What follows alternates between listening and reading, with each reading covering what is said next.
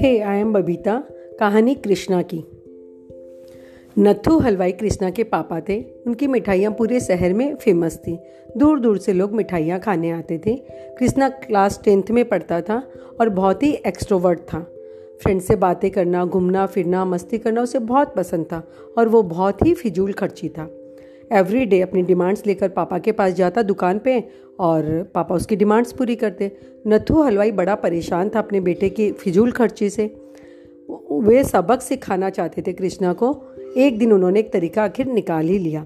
आज कृष्णा फिर अपने पापा की दुकान में पहुँचा अपनी डिमांड्स लेकर।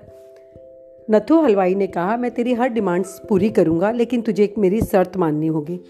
इस पर बड़े एक्साइटमेंट के साथ कृष्णा ने कहा हाँ हाँ बोलिए ना। नथु हलवाई ने कहा, आने वाले दस दिनों तक मैं तुझे कोई भी पैसे नहीं दूँगा और बदले में प्रतिदिन तुझे एक रुपया मुझे देना होगा कृष्णा सुनकर सॉक्ड हो गया। बोले, ये डिमांड मैं पूरी कर दूँगा आराम से और बड़े कॉन्फिडेंस के साथ वहाँ से चला गया। दूसरे दिन से एक रुपया लाकर अपने पापा को देने लगा और नथु हलवाई वो रुपया लेकर उसके सामने ही भट्टी में डालते। कभी माँ से, कभी भाई से, कभी बहन से, चाचा, चाची से ऐसे करते करते नौ दिन बीत गए थे।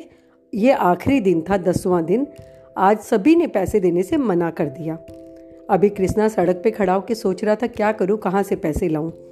तो उसने देखा, सामने एक रिक्शा पुलर है, जो कि बहुत ही बुढ़ा है। कृष्णा उनके पास गया और बोला, बाबा, मैं आपका रिक्शा पुल कर देता हूँ, लेकिन बदले में मुझे एक रुपया चाहिए। रिक्शा चालक खुश हो गया, बोला हाँ ठीक है, मैं दे दूँगा। गंतव्य पे रिक्शा पहुँच जाता है। कृष्णा ने पहुँचा दिया और एक रुपया उसे मिल जाता है। रुपए लेकर अपने पापा की दुकान पर आता है और पापा के हाथ में पैसे रखे। जैसे ही पैसे रखे, हलवाई आज भी पैसे को भट्टी में डालने वाला था। इतने में दौड़ के कृष्णा ने अपने पापा का हाथ पकड़ लिया, नहीं, पापा, ये पैसे मत डालो, ये मेरी मेहनत की कमाई है।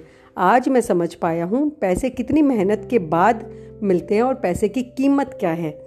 और दूसरे दिन से लगभग कृष्णा की फिजूल खर्ची बंद ही हो गई थी। ऐसा हम सब के साथ कभी ना कभी ज़रूर हुआ होगा रियलाइज़ हमने किया होगा। सोचो सोचो। Thank you